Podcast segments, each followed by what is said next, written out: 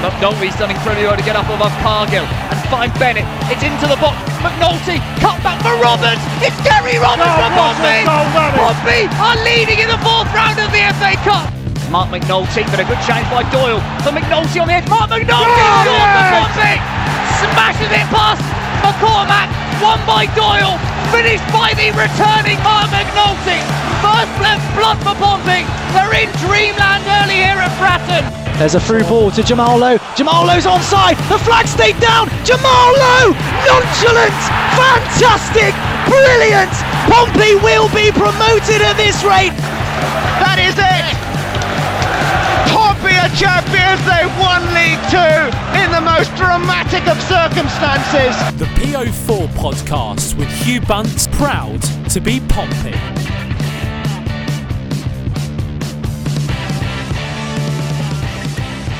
Hi, Pompey fans, and welcome to Pure Forecast episode 55. Well, Pompey nearly walked away with three points at Fratton Park, but came up just short against Peterborough. But joining me today to unpick all of this is the amazing co-host from the future and the present, Andy Mitchellmore. How are you, mate? Hi, mate. Nice to be here. Not too bad, thank you. Yeah, not not the worst weekend, I suppose, for Pompey, was it? No, it wasn't. It wasn't the worst at all. I think the performance was there, um, and just a couple of indiv- individual errors um, cost us that we'll come on to. So yeah, going into it, we're going to review the Peterborough game. Followed by that, we put a question out there for you guys, and you've come back strong with all kinds of different opinions. So thanks again, guys, for getting involved. And that is talking about the suspension of Christian Burgess. What the hell do we do at centre back? And then leading on from that, we're going to preview the game against Accrington Stanley. Andy, Peterborough, we're both there. Um, started a bit slow, didn't it? And Ollie Hawkins gave away basically a goal for the lovely Ivan Toney, Toney to knock in at the back post. Yeah, it was one of those games where I mean, half of Peterborough's team seem to be players that we've called for in previous transfer windows would be really good additions to Pompey's squad, and it's full of players who always seem to turn up against Pompey. But yeah, it was frustrating that uh, for the for the opening goal, we didn't really make even Toney do any work at all. Bearing in mind, yeah, he's a seriously good uh, player up top, and he scored a disgusting goal last week. I think it was in the FA Cup. But he Yeah. really had that. Yeah, that opening goal was handed to him on a plate, wasn't it? Which is kind of frustrating uh, as a Pompey fan. Yeah, as soon as it came off Hawkins' foot, and you know, for anyone who hasn't seen it, it just you know, he just took a swipe at it, and as soon as that went across the box, you just had that feeling, didn't you, that it was going to be tapped in at the back post. Um, yeah, it, it was one of those moments where time slows down and you're just like head in hands. You know exactly what's coming and you can't do anything about it. Just watching the car crash in slow motion in front of you. Did you think it was going to be one of those days at that point, Andy, or did you think that was just uh it was an error, but we could bounce back from it? Well, to be honest, with this game, I I said before the game that I was pretty sure over two and a half goals was going to be the safest bet of the game because Peter Peterborough score a huge amount, but they're a bit dodgy defensively, um, and with a bit of a we've got a bit of a makeshift centre back pairing at the moment. So I didn't honestly think the opening goal was that important. Uh, obviously, that sounds really stupid. Obviously, the opening goal is important, but I didn't think it was one of those games where if we went behind, that was it. I thought there were going to be chances for both sides, and it was going to come down to who take who took a higher proportion of their chances. Um, so yeah, I was. I think my prediction before the game was three two Pompey, but yeah, the opening goal didn't seem like the end of the world to me. Um, but obviously, the manner at which it went in, it would have been really easy for heads to go down on the pitch. Yeah, well, wouldn't it? I, I would say that obviously it's a disappointing way to score a goal, but in general, it took a little bit of time just to bed in, didn't it? And then you know Pompey really came back into the game. I'd say. Um, and again, we'll we'll get this over and done with Andy because Lee Brown's goal. People messaged me, inundated me with tweets saying, you know, hope I put my usual bet on Lee Brown. For those people who don't know already listening, I didn't. I forgot. So 60 odd games betting on Lee Brown, and I've ended up pocketless after that uh, goal. Andy, the free kick, do you think he deliberately meant to drive it along the floor with the wall jumping? Or do you think that was just one of those drive that. things? No, it was completely intentional. I mean, obviously you can't know the wall's going to jump as it does, but you, Lee Brown's not the sort of player you expect to, you know, caress into the top corner from that sort of position. I think you know what you're going to get. Uh, Ollie, the guy that sits just in front of me, told me he had a good feeling about the free kick, just as it was lining up to be taken. Um, and yeah, it was it was the right time. Um, been waiting a while for him to score his first first goal, and uh, yeah, that, loved the celebration. There's that one photo of him halfway through his uh, doing a front uh, forward roll that absolutely love. Um, but yeah, he's had so many half chances, and so many times you thought it it was his moment to score, and he's hit the post, hit the bar, you know, everything you can think of apart from score. Yeah, absolutely buzzing to see him go in, and uh, bad times for you not putting the bet on. Absolutely rookie mistake on your part, that is, mate. Yeah, no, mate. There's no excuses at all. It, it ran through my head when when uh, Matt used to do the podcast with us here. Turned to me and went, "Lee Brown, it's Lee Brown, mate." Um, I'll be honest. You know, I was celebrating, and then the sort of as soon as that calmed down, the little bit of devastation creeped into me. Um, but obviously, I forgot to put that bet on. But hey ho, there's life. Probably a good lesson there for anyone listening. Right. Bet um, for another 60 games on it, mate. It will come in again. Maybe that, now he's scored one. The confidence will be there. I can't tell whether I should just cut my losses now, mate, or whether I should carry on blindly. No, carry on, carry on, hundred percent. All right. Gambling's there's no bad things can happen with gambling, mate. So yeah, every week. That's it. I'll do that, but you know, be advised, kids. Um, okay, cool. So Lee Brown gets his goal. I think he said he, you know, managed to get four goals into into one. Sorry, four celebrations into one, didn't he? Um, obviously, just everything running through his head when he scored that. And from then on, really, the momentum was with Pompey, wasn't it? Until they got the second goal. Yeah. Um, to be honest with you, for the for most of the, if not all of the game, I was pretty happy with how how Pompey played compared to some of the, the dire football we've seen in the past, in the in the relatively recently past at Fratton. Um, the style of football was pretty good, uh, and yeah, we definitely had the better of the game uh, between uh, Peterborough's first goal and our second goal, and we deserved to go two on up when we did. And I mean, you can't argue that much with a draw. I think if either team deserved to win the game, it was Pompey, uh, which against a, high flying team in League One is not something you're going to complain about when when you see the sort of player they've got in their lineup. No, completely. I mean, they were missing one key player, weren't they, with Marcus Maddison, who I think you could see that, couldn't you, in their link-up play up front, that they missed that that midfield, a bit like Pompey have with the number 10, really, uh, linking up Eisa and Toney, really, from the midfield. Um, and without that link, I think it really enabled Pompey just to push up, um, get on top of Peterborough. And, you know, we were pressing a lot um, until that, you know, the goal win in at 2 2. And then for some reason it, seemed to it seemed to change, didn't it? The pressure a little bit, and Pompey sort of sips up back a bit. That's not like us. Uh, yeah, yeah, you're right. Marcus Maddison was out. Um, they were they were missing uh, George Boyd and Josh Knight, I think, as well uh, from from central midfield. They normally play behind Marcus Maddison, so I guess like the core centre part of the team weren't there. Which, if you're being negative, you could say make makes it a bit of a missed opportunity. But before the game, I'd have taken a point um, so I'm not, yeah, I'm not going to be negative and complain about it. I think it's a good point, but they were missing some key players that potentially could have made the difference were they fit. But I think on paper, you'd say that they've got a, a stronger squad than Pompey at the moment, which is unfortunate to say, but that's that's my opinion. So we can't complain about getting a point for it. Uh, in terms of getting defensive after after going uh, to two all, I mean, what what can you really say to that? That's that's very much very much Pompey. Uh, one of my friends is a Peterborough uh, fan, and yeah, I messaged him saying it'd be very on brand for us to concede in you know 88th minute after going super defensive and trying to keep eight or nine men behind the ball at all times. But to be fair to them, they saw it out and yeah, take a point, move on. Yeah, no, completely, and it, it definitely was a good point. Um, Ellis Harrison's finish that was pretty nice, wasn't it? He just sort of played it across the keeper, I saw Ronan Curtis at the back post bearing down with his defender. If that bounced out rather than in, do you reckon Curtis was getting there? Uh, my gut instinct at the time was no. Uh, I haven't actually watched it back, mate. Uh, I haven't watched the highlights. My gut instinct at the time was no, I didn't think Curtis was going to get there. Again, purely from watching it live, I thought the keeper should have done a bit better. Uh, but yeah, you're not going to complain at, at, at, at scoring the second goal. Um, it's nice to see Harrison get a goal with his feet. He scored quite a lot with his head, hasn't he? But he, yeah. his work ethic throughout the whole game was really good. He was hassling and hounding uh, the Peterborough defensive players, even all through the first half.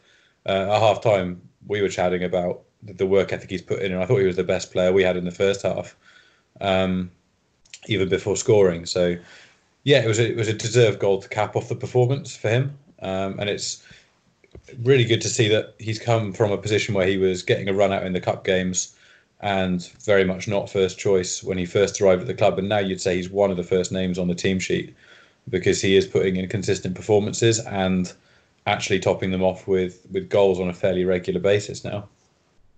Yeah, completely. He's the sort of the focal point, really, isn't he, of the Kenny Jackett attack? And we've been talking about, you know, Kenny's system needing someone up top who's got that work ethic, but also can bring other players into play. And Ellis Harrison's got both of those. He, he chases things down. He's he can hold the ball up, lay it off, but he's now showing that he's more than that, and he can score with his feet as well as his head. So, you know, credit to Ellis. And also, I thought it was quite a tough duel for him to play up against Mark Beevers at the back. And I know that the Peterborough defence hasn't been given many plaudits, and quite rightly so for conceding some goals. But you know, I think Beevers is a good experienced centre back for him to play against. And I saw the stats that he won 12 of the um, key headers, but Beevers won eight. So we've seen games before where Harrison's managed to dominate those stats completely and only maybe lose one. So that really showed what a tough, you know, tough task he had ahead of him. So it's great to see him get the better of him and get that goal.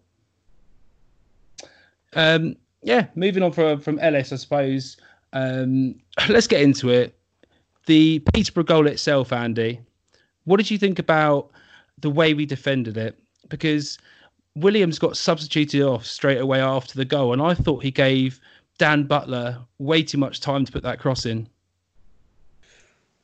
Um, well, the the substitution was going to take place before that attack anyway. Harness was already stripping off by the side of the pitch because again something that we we'd noticed uh, while that attack was was brewing on the left hand side. Um, it's easy in hindsight to say yes, he had too much space to get the ball in, but realistically, it shouldn't be that easy for a striker to get in a, world of space between two centre backs uh, in that position. I know we're going to talk about centre back pairings uh, in a in a moment. Um, but yeah, it's, it's easy in hindsight to say he, didn't close him down uh, well enough and he gave him too much time to deliver the ball, and that is true. Uh, but for me, if you're looking at fault for that goal, you look more at the centre back. It was a good ball in from Butler, to be fair. Uh, he looked really good going forward. I thought he looked really shaky defensively. Um, he got shown up a bit by Ryan Williams at times, and then when Harness came on running at him as well.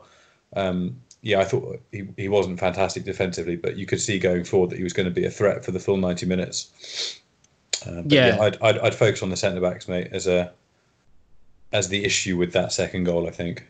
Yeah, no, that's what I wanted to come on for because when you watch Ollie Hawkins there, he absolutely drifts, doesn't he? And he, he sort of yeah, he drifts near set, post, doesn't he? Yeah, he sets up positionally, but you, you can't do that when you've got someone like Mo Eisa, you know, on your shoulder. Um, and yeah, that's going to go down on, unfortunately, Ollie, as another defensive lap, isn't it? Really, and it, you know, he fought for the goal. Yeah, it happens to, to everyone at one point or another. Um, but yeah, it wasn't obviously wasn't his day on Saturday. Um, off the back of a couple of games where you know, he's given away a penalty and potentially should have or was lucky not to give away a penalty in a different game. Um, yeah, yeah, you're you're asking someone to play at centre back where it's not their preferred position. It's going to happen. I think in the whole he's done a really good job uh, for the most part. Bearing in mind he was signed thinking he was going to be playing one up top. He's he's put in a seriously good shift uh, for the last what, year and however long now in that position. But yeah, well, it wasn't his day on Saturday, and to be honest, it was never going to be easy going against uh, Mo Eisa and Ivan Toney, who are two of the, the better strikers in in our division. It was never going to be easy for him. It's just a pity that the first goal was such an obvious individual mistake, and again, the second goal was just very avoidable. But then, if you're playing in League One, realistically, we're going to have players who make that sort of mistake. And if they didn't ever make that sort of mistake, they wouldn't be playing in League One. And that's why we were spoilt with Matt Clarke for the most part, I think. Yeah, and I think it's sometimes unfair for people to try and expect that Matt Clarke level of play at the back, isn't it, from these players? Because quite simply, it's just not going to happen. I, yeah, I agree to a point. We're not going to sign another Matt Clarke. That's very much, you know, uh, a once in a once not once in a generation, but it's, it's a rare occurrence to happen. But I think it's fair that people expect us to have signed replacements who are going to be more first choice than on the bench behind a former Dagenham and Redbridge number nine. I don't think that's unfair for people people to expect the replacements to be better than that, uh, or not even better than that, but more preferred than that in the in the lineup. Yeah, and we'll definitely come on to hearing what everyone else has got to say about this as well, um, and you know their preferred partnerships because it, it is a worrying um, you know point at the back of a team, isn't it? At the moment. Um, just touching on the game quickly, mate. Uh, Ronan Curtis looked lively from the go, didn't he? When arguably one of their players should easily have been booked if not sent off for the challenge on him. I think it was after 15 seconds. yeah, it was pretty much the first play of the game. Yeah, I I genuinely think if that had been later on in the game, you might have seen a different decision. Um, I think teams are going to, if they aren't already, they started uh, targeting Ronan Curtis in terms of trying to get Pompey riled up, uh, trying to get a reaction out of him. Um, but yeah, very, very fortunate, I thought. Again, as I say, I only saw it live. I haven't watched back the replay. Um, but it was, it set their stall out, didn't it, in the first minute of the game as to what we could expect for the next for the next 90 minutes. Yeah, no, exactly. And I thought I thought Ronan Curtis looked pretty positive. He looked like when he was on the ball, he looked like that the dangerous Ronan Curtis that we want to see. You know that defenders were worried about. And I thought for the most of it, he got the the best of Nathan Thompson at the right back position. What did you think of Nathan Thompson's performance uh, against Pompey? Well, we were talking before the game about whether or not he was going to get stick from the the, the Pompey fans when he got on the ball, and again, I quite like the guy to be honest with you. I think he did a pretty good job for us. His flops are they just crease me up every single time I'm watching the game. Even if we're losing the game and he do one, I'd still laugh. Um, he put in good shifts. He got bad advice from uh, from his agent, obviously, and some people will hold that against him, and that's fair enough. Everyone's got their own opinion. Um, but I was wondering whether or not he was going to get booed when he touched the ball, and we were about seven or eight minutes in, and we still didn't know if he was going to get booed or not because he hadn't actually done anything. Um, it was reasonably unspectacular game for him. I didn't, yeah, I, I wasn't really blown away either way, to be honest with you, mate.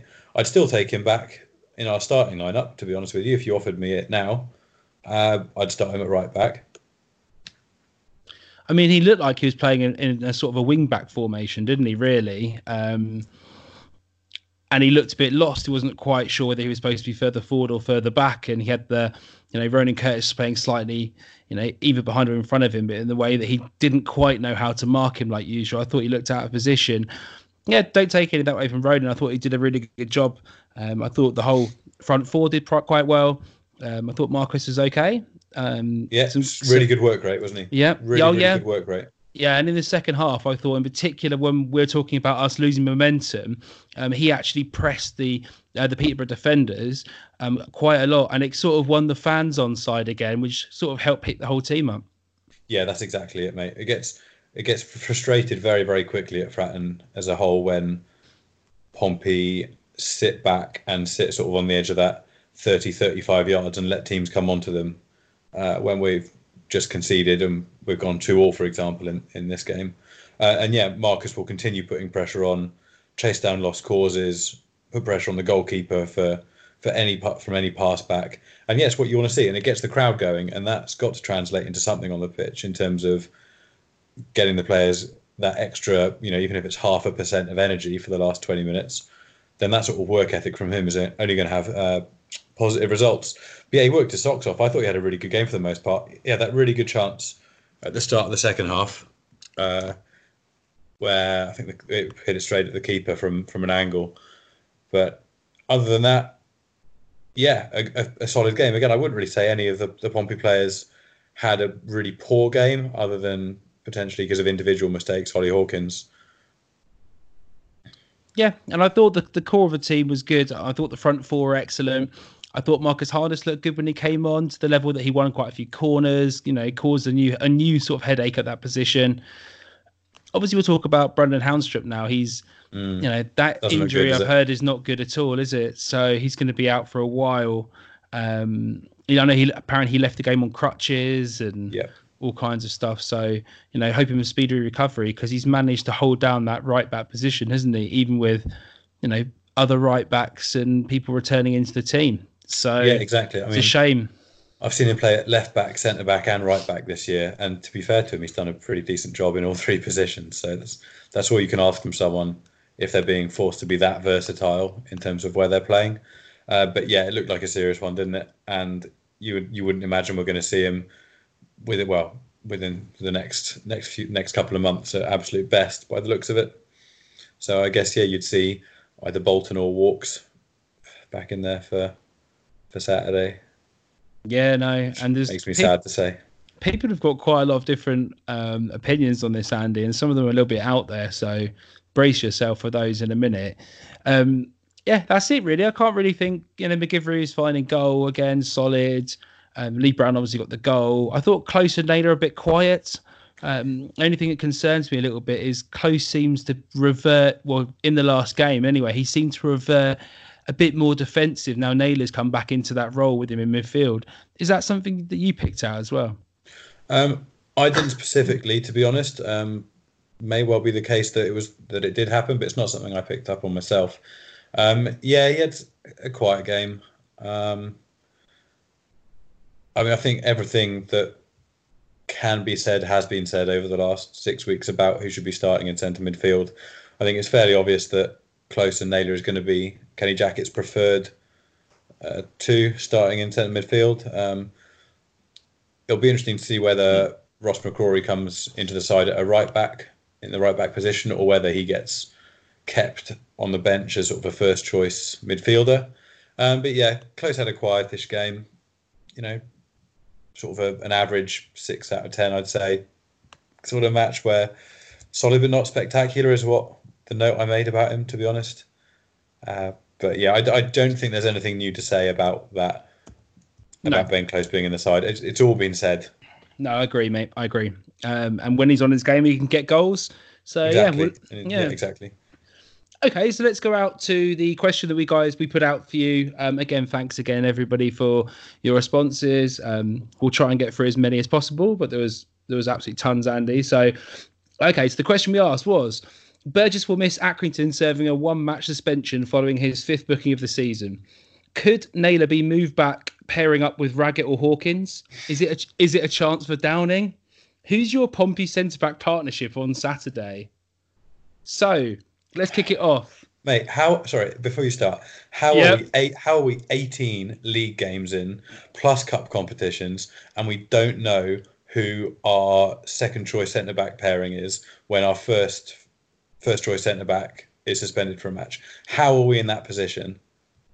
Isn't it, is I it not because we've got such a diverse, versatile squad with so many options, Andy? It, it is not, no. Mate, I uh it frustrates me. But yeah, sorry, carry on. I just wanted to get that in before we before we start discussing the options. I thought you might have something to say with this, the sort of sigh came out at the end of the um, end of me asking it. So Sam Stone, Demoralising. obviously being on the podcast Pompey News now, he says we should go for um, Naylor and Raggett at the back with Walkes back in centre midfield. Yeah. um, I don't love that. If I'm honest, Ev- I mean everyone's got a, an opinion, haven't they, on football? Uh, I think if we put Naylor back in centre back and Walkes in midfield alongside Close, to me that'd be a, a fairly weak centre midfield pairing. That's for me, but that, that's my opinion on it. But I mean, Naylor did a perfectly good job at centre back, but I do.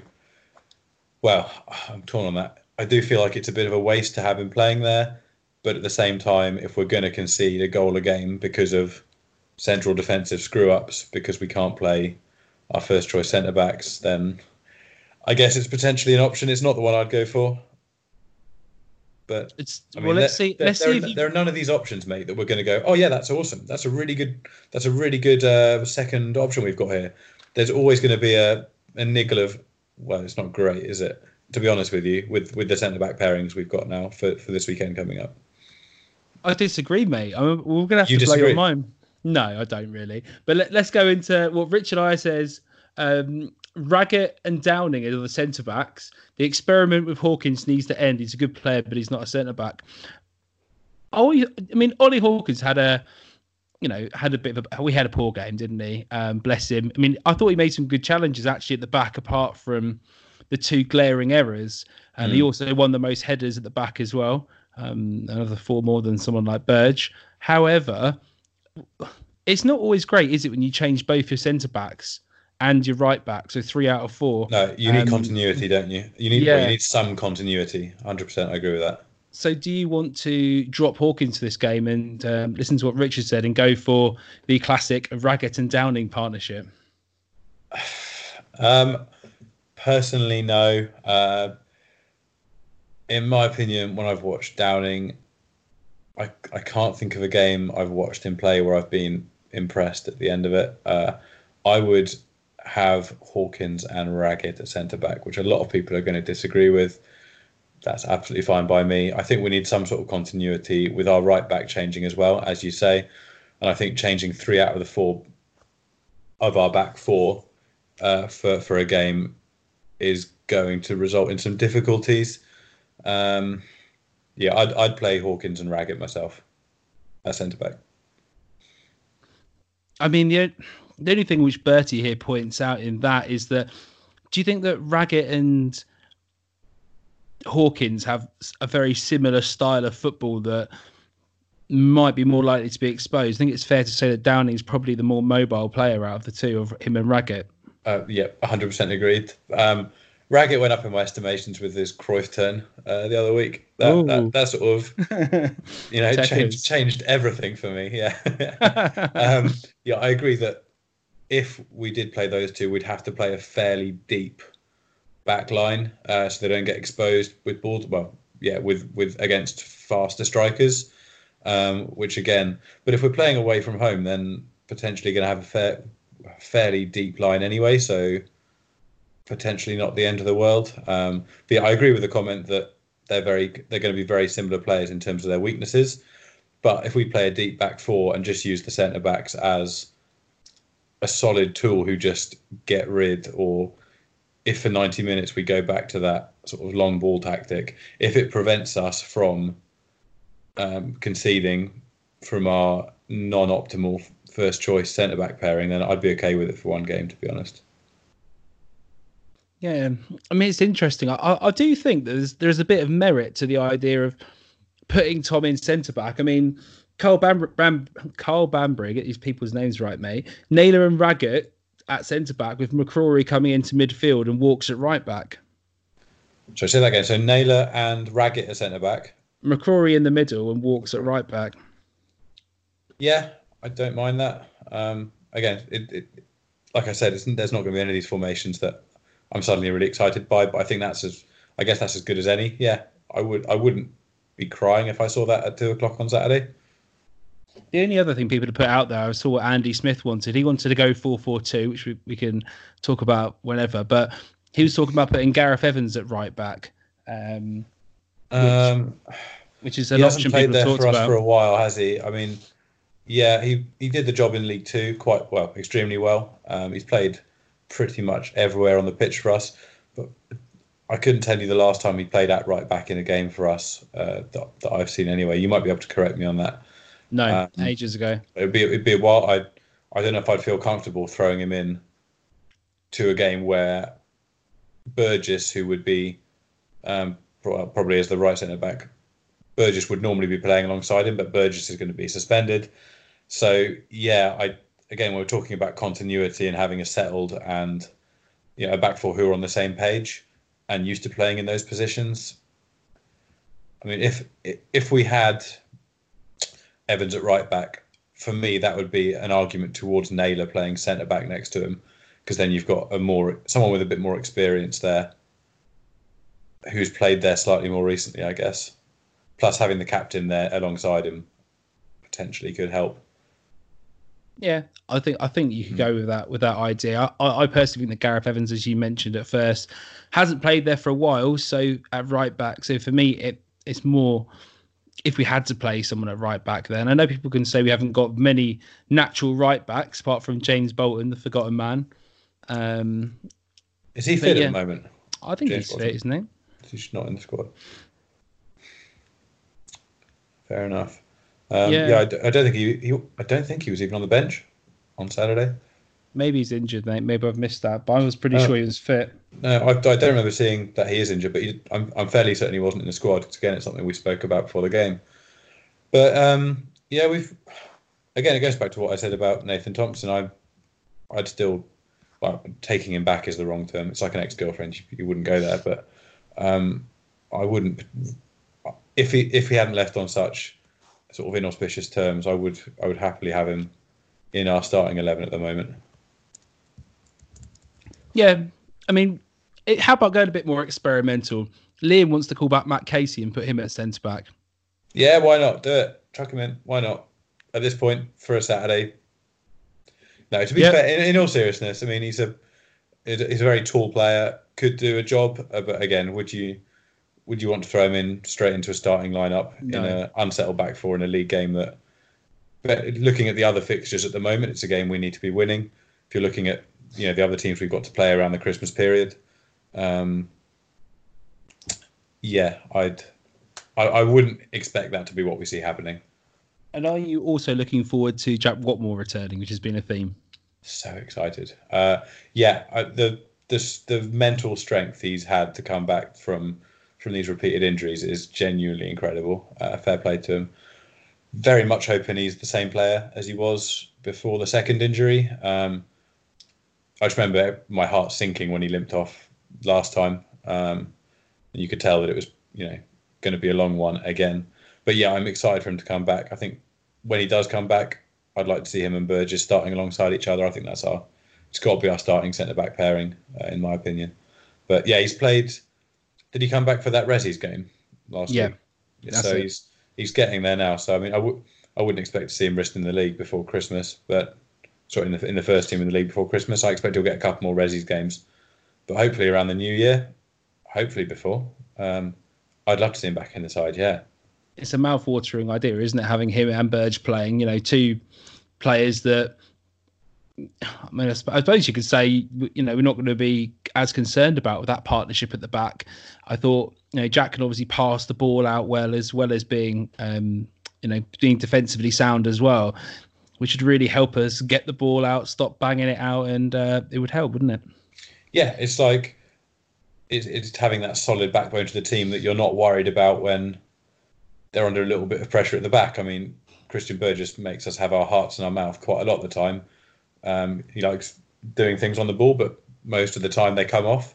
But I, I guess it's it's similar to, well, in, in a weird way, to when David James was in, in goal, uh, in that he was capable of, you know, best keeper I can remember us having um, in, in my lifetime anyway. Uh, but he had that howler in him. And when there was a high ball or under pressure with a pass back, you had that sort of tiny little part of you that was like, no, no, no, nothing stupid. And I, I get that with some of our centre back pairings, but with Burgess and Whatmough, I think I'd be a lot more happy when they were under pressure on the pitch that they weren't going to, you know, make a, a horrendous mistake and cost us a goal. So yeah, that that'd be my first choice centre back pairing by distance.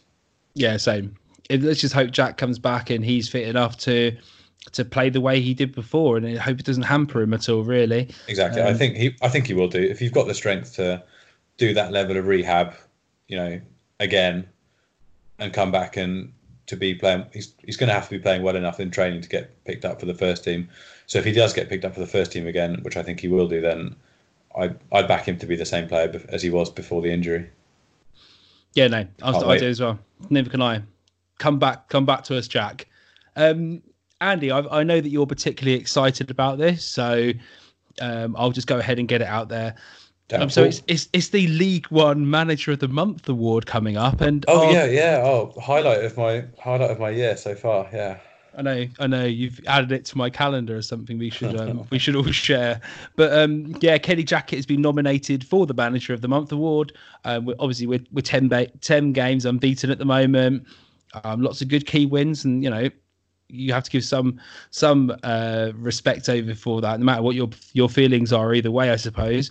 However, first of all, Andy, do we even want Kenny Jackett to win this Manager of the Month award with the dreaded curse it comes with generally? Uh, yeah, I don't believe any in any of that crap. yeah, to be honest, we're unbeaten in ten, um, and it is a results business. I saw, um, I think, it, yeah, it was Jake Mayers said on Twitter. In terms of results, yes, you should win it. In terms of performances, not at all. But football is by definition a results business. So, I yeah, in terms of the manager's curse, sorry, manager of the month curse, I honestly couldn't care less about that. If we lose against Accrington on Saturday, it won't be because he won manager of the, the month, and in the 24 hours between games, it all fell. Uh, sorry, in the 24 hours between that being announced and the, the Accrington game, it all fell apart. It, no, I Andy, I'm- you're a ma- you're a man of science, right? Yeah. What if I don't You're- believe in curses and all that? Yeah. Exactly, but I, I'll be honest, mate. Got to be got to be clear with you here. I've heard that you get a curse by denying the manager of the month's curse as well. So you're sort of setting yourself up really now. Well, I'm saying nothing to do with that, mate. It, it, I've said it, and it's my work Christmas do tomorrow night. So I'll, I'll let you know on Friday whether or not anything happened like that represents me being cursed. That's it. Please let everyone know, um, and I'll tweet it Uh-huh. out at, at PO Forecast. If it all goes tits up, right? Yeah. Yeah. Good to know, mate. Um, Hutch came round and he said no because um, if he does win Manager of the Month award, you usually lose the next game. So he, he obviously knows about what's going on with the Manager of the Month curse. Yeah. I- Yeah, I don't want to repeat what I've just said. I'm not buying that at all, mate. if we if we if we lose on Saturday, it will be because of a defensive cock up with a makeshift centre back pairing, or it'll be because we don't take haven't taken our chances in front of goal, or because one of the Accrington players has scored a worldie, or there'll be a footballing reason. There's always a footballing reason for it. Okay, okay, we'll agree to disagree. I believe in magic, mate. Um, just, just moving on. Obviously, slightly sad times in the sense, well, very sad times. But uh, Jim Smith, former former Pompey manager and former assistant Pompey manager, um, sadly passed away. Um, the news just broke on Twitter a couple of days ago. I believe was it yesterday, Andy? Yesterday, We're yeah, recording this yet. mate. So we're recording this on Wednesday, so it was Tuesday afternoon. Um, let's just keep us happy. Andy, do you have a favourite moment with um, Jim Smith? Um, his first stint managing us, I was too young to really remember any of that. I mean, he it was ninety one to ninety five. He managed us, Yeah. and I was born in ninety one. So from that first stint, I don't have any real specific memories. Obviously, you watch stuff back uh, on YouTube, like the FA Cup run uh, in nineteen ninety two, and obviously the year after that, we had a really good season as well um, in in Div One. But yeah, I don't have specific memories from that. So I guess my my real memories of would be him and Harry uh, when we won Div One, uh, and I was what 11, 12 years old. Uh, Yeah. That would be my, my long lasting memory of that that squad and having him and Harry at the helm. Yeah, Yeah, and that that's also my main uh, memory as well because um, I'm older than you, mate. I'm 32, but again, I'm just in between that generation really of having any sort of meaningful uh, memory of that that cup run and the Darren Anderton goal and um, and all that. But Yeah, obviously, exactly. Yeah, but um, obviously send out um, our thoughts to everyone who, who actually knew him properly, um, rather than us who are just mere spectators and um, admirers as such. Um, yeah, all right. Let's let's change let's change the tone a little bit, mate. Um, I just wanted to, to know before we preview the Accrington Stanley game whether you had anything in particular you wanted to raise about um, any performances of the team, any players in particular, anything I've missed that you wanted to go into, or should we roll into the well slightly deep preview we've got of Accrington Stanley? Um, not particularly. I mean, for me, I, I was speaking to uh, one of my friends, Jack, earlier, and my main frustration, I guess, is that you look at the players out and the players in, and you always say you try and improve your squad from the season before. Um, and obviously, it's a bit of an, an anomaly because we had players that were potentially too good for the league last year. But yeah, the players we've brought in who now aren't even starting to replace first team players from last year, and that's not because the competition for places at centre back is particularly, you know, of a high standard. Uh, I think that's my only frustration, to be honest with you. And it sends, it definitely sends a message to to Downing and Raggett that, you know, they've been signed to replace a first choice centre back, and now they start, you know, their their second, third, fourth choice behind a former non-league striker and a centre midfielder in their own centre back position. So yeah, I think that's that's my only frustration. But at the end of the day, mate, we're unbeaten in ten in all competitions. You can say what you want about the fact that we've scraped a win in some of those games against, against two lower league oppositions uh, in that ten game. But at the end of the day, as I say, it's a results business. We're unbeaten in ten. The table is looking a shed ton better than it was, you know, six weeks ago. I think we were down in 18th in one point. I know we had games in hand, but we weren't winning games. So I don't think we can really sit here and complain too much at the moment, as as fun as that is uh, to sit here moaning for an hour and a half on a podcast. I don't think we're really in a position to do that because we are picking up results. And again, on paper, Saturday I'd have taken a result, uh, like I'd have taken a two or draw before the game. Um, but I think it's just the circumstances where you're, you know, conceding late like we seem to a lot and throwing away leads. it makes it slightly more frustrating. But I, th- I think considering where we were eight weeks ago, I'd have snapped your hand off if you'd offered me where we're at now, even if you take into account some of the performances not being, you know, particularly exciting.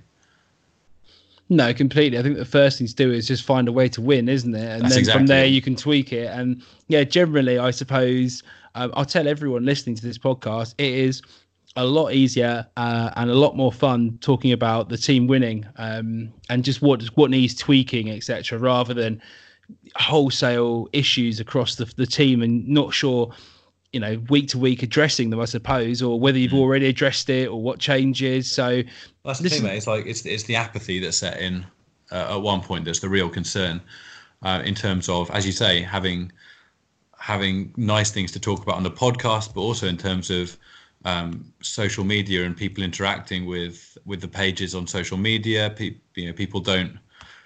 If there's more apathy there and people aren't as passionate, then people don't get into arguments on the pages on on Pompey News Now or on Fratton Faithful. You're, it's it's really difficult to get passionate about something when so many other people are feeling so dispassionate about it. And when we went to one up on Saturday, was the first time for in a long time in Frat, and I've really got excited about a goal. Um, recently it's been, I've, I've really found it hard to get that that real buzz that you normally get when your team scores. It's like, oh, we scored, great, rather than that, you know, limbs that you want to see at any home game or any away game for that matter when you score. But yeah, Saturday going 2 1 up was the first time I've really felt like limbs at us scoring for a while. So yeah, I think we're back on the right track, mate, to be honest with you.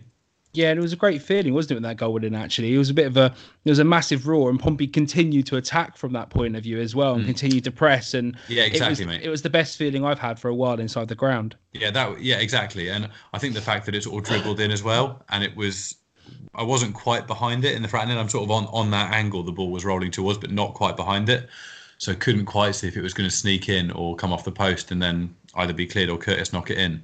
But I think the fact that it was sort of a slow build up and it was just, you know, again, it was one of those moments where everything slows down. And yeah, it was it was nice to have that sort of feeling of, of limbs again. And as you say, we scored and then looked for a third straight away and tried to obviously it wasn't successful but tried to make the most of the pressure and it was really refreshing to see that rather than scoring and then going straight into that sitting back that we've been guilty of a few times Yeah, and I think if we can continue doing that, we're gonna, you know, we're gonna win more than we lose at least, aren't we? And Agreed, it's yeah. it's gonna be we've got the attacking players. If we go for it, I do believe we will score goals. And there are a lot of teams in this league that, quite frankly, don't score a lot of goals and don't have the ability to come back from knocking two, three past them. So if we can if we can get out there and do that, we don't Yeah. worry too much about who's playing centre back for the team. Yeah, I mean, yeah, in terms of if you look at the the statistics on it, in terms of goals scored, teams above us, we've scored more than Coventry, uh, we've scored more than Bristol Rovers, and we've scored the same number as Wycombe, Wycombe and Ipswich, who are first and second. Uh, we've just obviously conceded more than them as well. I mean, look at Blackpool uh, uh, what they conceded 22. Yeah, yeah, we've conceded a lot more than Wycombe and Ipswich, but um, but yeah, if we it sounds really really cliche and really simple. Keep scoring goals, you're going to win games. But I do think that playing the way we did on Saturday, we're going to win more games than we're going to lose. And you know, it could be worse. We could be Sunderland. That's all I'm saying. Yeah, that's it. I mean, Parkinson, the- Parkinson in, right? Well, this is that. I mean, I don't want to get distracted from what we are talking about this week. But when Jack Ross went from Sunderland, I've been keeping a really close eye on that because that was around the same time that Jackett out and all that was getting a, a bit of a movement. And to be honest with you, I'm normally one. Oh, I am one of the last people to ever think actually maybe this is time for a change. But at the start of this run, I was not far off that at all. And but so I watched what happened at Sunderland with really uh, quite closely, and yeah, it just shows that you know change isn't always good, and things have just fallen to bits with uh, with Parkinson in charge. And yeah, well, they've gone from being around the playoffs with us in 18th, and now we're above them by two points. So yeah, it could always be worse. Yeah, and it was it was a poor appointment though, wasn't it? I remember, you know, hearing about it and I just thought they've gone from one, you know, defensive manager to another one. Yeah, well, they've they've lost more in, I think they've lost more in a month under Parkinson than they did in a calendar year under uh, Ross. So I think that says all you need to know. They're just free falling, aren't they? Really? And long may it continue. We've got them coming up, I think, at the start of February. Yeah, Uh, that'll be. It's a good game. opportunity for them to turn their form around, isn't it? And you can see that now, can't you? And then finishing a point ahead of us for the playoffs or something mad. I, yeah, well, yeah.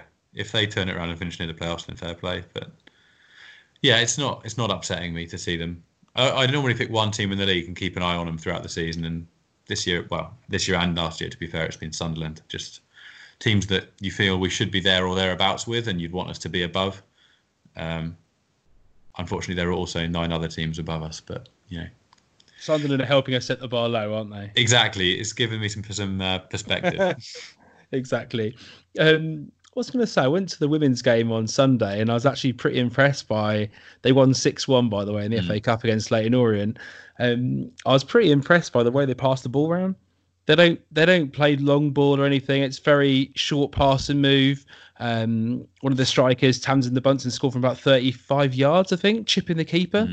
Um, just goes to show, doesn't it, that you can have an attacking philosophy um, and see it out, and and it works. So I was pretty impressed. Just sort of did shout did that they out. go? Go, did they go goal down in that game? Yeah, they did. Yeah, Yeah, It was torrential rain as well. Yeah, I think I saw Chiv tweeting about it that uh, they went a goal down, then it started raining, and then by the time it stopped raining, they were four up or something in a torrential rain shower. So yeah, um, yeah, good on them turning, turn, coming down from a goal down to win win by that amount is yeah, it shows good mental strength. I guess I didn't, I haven't seen any part of that game myself.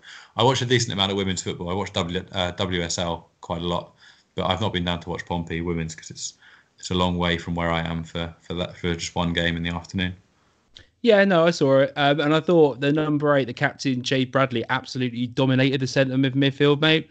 She was literally just she picked the ball up. They were their uh, midfielders were scared every time she came near them. Um, her passing was good, um, and I thought I thought she was a right hand for game. And I think that class in the middle really allowed Pompey just to pass the ball around really nicely. Um, so yeah, standout player for me for the game. Um, Good to hear. Okay, cool. Um, let's get into our friends at Accrington Stanley. This is always a difficult team to play against, isn't it, Andy? Aki Stanley. They always seem to get, you know, find a way to. Was it two all last season at their place or something? Um, they're one of those teams, aren't they, that just seem to have the ability to pop out a result against Pompey. Yeah, it's a tough place to go. Uh, I think in terms of um, the way they treat away fans, I actually quite like them as a club when we're not playing against them. Uh, I know that in the past, I don't know if they've done it for Pompey, but with other clubs, they've sort of done a, a free drink for travelling supporters who have come from a particularly long way away. Um, That's nice. um, I, I know they did. I think it was Plymouth they did it for last season, uh, potentially. But I know that I've seen them do it in more than one game where they they give a beer to each of the away fans uh, who have travelled. So hopefully that will happen on Saturday. But I'm not not hopeful. Well, uh, yeah, we'll see. Uh, but yeah, it's a tough place to go. They're not in the best of form, um, but I think I guess we're going to talk about in a minute that there always seems to be red cards in their games at the moment. There's been four red cards in the last six games, uh, three of them for the teams they're playing against. So I don't think it's difficult to work out what sort of niggly game they're going to try and play. Uh, and yeah, it's going to come down to discipline and not getting sucked in like a lot of their recent opponents have into that sort of little petty doing things behind the referee's back.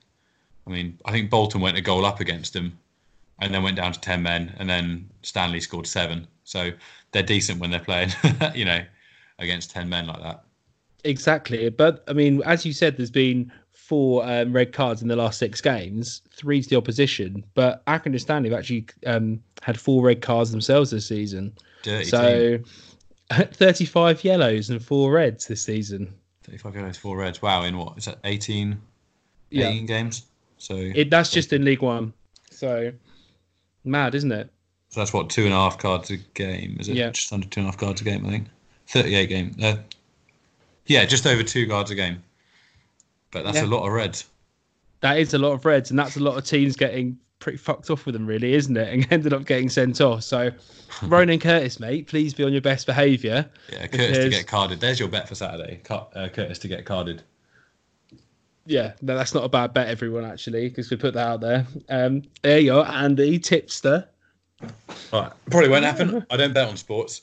Other than Nathan Thompson to score and Lee Brown to score. I don't bet on sports at all because I'm dreadful at it. So yeah, it won't come in, but Yeah, not as good as me, apparently, after the weekend. yeah, exactly, mate.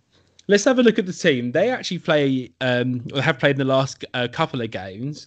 They've mixed the formation up a little bit, but generally they've been playing a 4 1 2 1 2 formation, which again is the same as Peterborough, um, which I said to Greg, which he laughed about calling it the AC Milan diamond formation. Um, which he said he's old enough to remember that. So thanks, Greg.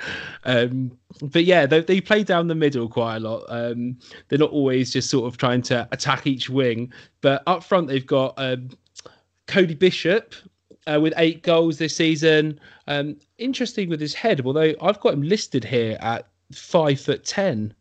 So interesting that he's managed to win um, the second most headers in the team and has scored with his head, etc. What have you got now? Five foot eight. Yeah, five ten is what I've had him listed at. I've got 1.8 meters down in my notes for him, and I'm 1.82 meters, and I'm just over six foot. So yeah, he's he's about six foot, maybe just under six foot but still apparently dominant in the air. So man can jump, if you know what I'm saying. Yeah. Um, apart from that, um, they've got his his partner with him. Obviously, you've got well, what's his called? I can't remember Dion, his first name. Dion Charles. Dion Charles. Um, he's got three assists this season. He looks lively. Do you know much about him, Andy? Not at all, mate. Nope, not come across him in person. Nope, got nothing for you. Nothing at all. Um, they've got Sean McConville. They, um, they do seem quite reliant. rated. Yeah, they're quite reliant on a few on a, a small number of players for goals. So if you can, you know, nullify one of those players, you're going a long way towards getting a result. Which sounds very cliche, but they're not one of those sides where they spread goals evenly around the team and don't have a particularly, you know, they don't have a standout goal scorer. They, they very much rely on Colby Bishop for, for their goals. He scored over twice as many goals as anyone else in the side this season. So if you can negate his threat, then you're going a long way to getting a result. No, completely. And Pompey just need to know because Accrington can pass the ball around well. They play, they try quite a few through balls as well. Um, they're not a team that's just going to play with a sort of one outlet striker up front. It's it's not dissimilar to how Peterborough play. They tend to sit back a bit and then try and pass the ball around when they've got it. So. Is their pitch anywhere further improved, by the way, Andy? Do you know? Because obviously, I think they tried to lay some new turf over there. Because Oh, really? at this time of year, it's been historically shocking, isn't it, at Accrington? Um, I am not sure, mate. I'm just looking at their possession stats for previous games. They don't seem to, other than the one-all draw with Tranmere, they don't ever seem to have a majority of possession. So it doesn't sound like they sit there patiently passing it around, which would make sense if um, if they. Uh, Well, they play similar to Peterborough, really, mate, in that formation. I mean, yeah, I'm, I'm looking at their yeah their recent possession stats. So you've got some in the 30s that they've got results out of the game, but they're not sitting there playing it around the back four. So they're a team again who who have the ability um, to hit it on the break, um, and they will play, as I said, fairly similar to Peterborough, who don't try and dominate possession either, do they? Um, as as a team themselves, even even at home. So it's not just like they're not going to set up particularly differently. Um, what is their ground called? I've just forgotten. Stanley Park. Not off the top of my head, mate. Showing up my League One knowledge. Thanks, mate. I've, I've already shown mine up, mate, so I wouldn't worry about it. But then again, everyone already knew Uh, that anyway. the, the, so the Crown Ground. there we go. There we go. Um, yeah, I don't know, mate. Accrington and Stanley are one of those teams that I feel that are, are capable of getting a goal. So with our new back four partnership, they're just going to have to be solid. But I think the fact is that for this game, my key is us going out and scoring some goals against Accrington and Stanley, um, who are capable of conceding a fair amount of goals. So rather than just worrying about you know the back four and I suppose you know who's playing there. I think the emphasis in this game has to be go out, score a few goals, um, and the midfield needs to work hard because you know Accrington and Stanley aren't Peterborough. So No, they're not. they're if- 18th in the table, aren't they? I think. Exactly. So if we can go out, play our game, get get the same players who are on form um, up the pitch, the you know the front four in particular, um, get some balls in the box for Harrison, um, and then you know play some nice football. I think we can come away with a win against Accrington and Stanley. Doesn't matter who's playing at the back. You, you'd hope so, mate. They're coming in off what they scraped a one-all draw with uh, Tranmere, and Tranmere were dreadful at Fratton at the start of the season. I I can't imagine they've turned things around too much. They're still near the bottom of the table. Um, yeah, you'd you'd have to fancy us to get a result, right? Like, bear with. Um, yeah, they're coming in off. What have we got? A one-all draw with Tranmere, obviously that Bolton result, but they've they've not had that many games in the league recently. By the looks of it, they've had a reasonably quiet time of it. Um, they beat Bolton in the Football League Trophy, but I don't know what the, the teams whether they played their first team in that. But yeah, they've not had that huge number of games recently. To be honest with you, they only had two two league games since the seventeenth of November, which isn't a huge amount, you know. So hopefully they'll be a bit slow starting.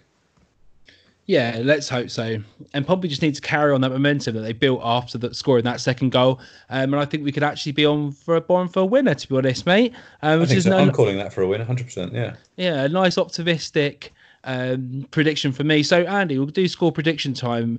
What do you think the score is going to be, and who's going to score? I'm going 3 1 Pompey and a Lee Brown anytime. Confirmed. like mate. that, like that, like Lon- that. London buses, mate. You wait ages for one, then two come along at once. It's true, mate. I do, I do feel that massively. Um, I'm going to go for a three 0 performance. I'm going to joke around about the back four holding strong. Pompey managing to get three goals away from home, um, and hopefully this will set us up for some of the matches we've got against the bigger teams. Yeah. Um, I'll, I'll, I'll go. Um, I'm going to go Harrison, Brown, and um, sorry, I actually had had that in my head. Then Harrison, Brown, and let's go Ronan Curtis to get to get the third. He's he's had a, a game off, so he's due. I think he's due, and I think he was playing well as well. And I think Aki would give him enough space to to step inside and have a shot. Should we say? Yeah, I think that's a fair shout. Yeah, it's nice to see him that he's been back to, you know, not far off his best since he had that little break from the team. It's been really refreshing to see him back doing bits again. Exactly. Um, you know, and he got a bit of a kick in the nuts, didn't he? Um, as well as slamming his hand in the door by Ireland, basically releasing him from the squad. And I think that was a go prove yourself thing. And Yeah, he's got a point to prove now, right? Yeah, he seems like a man on a mission now, doesn't he? So um, let's hope he keeps that up. Andy, it's been awesome having you on the podcast as always, mate. Always a pleasure to be here, mate. Always good. No, mate, it's been great to have you on the podcast. Um, is there anything you want to plug at the moment? Um, I know, I know, Fratton Faithful is absolutely flying at the moment. Um, how Um, many, fo- how many followers now have we got? I honestly don't know. It's, I think we hit 18k last week. But yeah, give Fratton Faithful a like. Uh, as I said, in general, I think things are a little bit slow at the moment. It's that sort of grinding through the middle of the season. Performances haven't set the world alight, even though the results are coming in. But yeah, drop us a like on, on Facebook, Fratton Faithful, and obviously follow Pompey News Now as well, uh, which uh, is sort of our the backbone of this podcast. Uh, Follow Pompey News Now on Twitter and on Facebook for your for your Pompey bits. And uh, yeah, we'll try and get as much material out as possible. That's it. Um, and yeah, and give us a follow on Insta as well. Andy, awesome, mate. And uh, let, until next time, let's hope the Blues come out with three points and play up on You have been listening to the PO forecast for Pompey News Now, available on SoundCloud, Spotify, and Apple Podcasts. Follow PO Forecast and Pompey News Now on Twitter for more information. And there is the full time whistle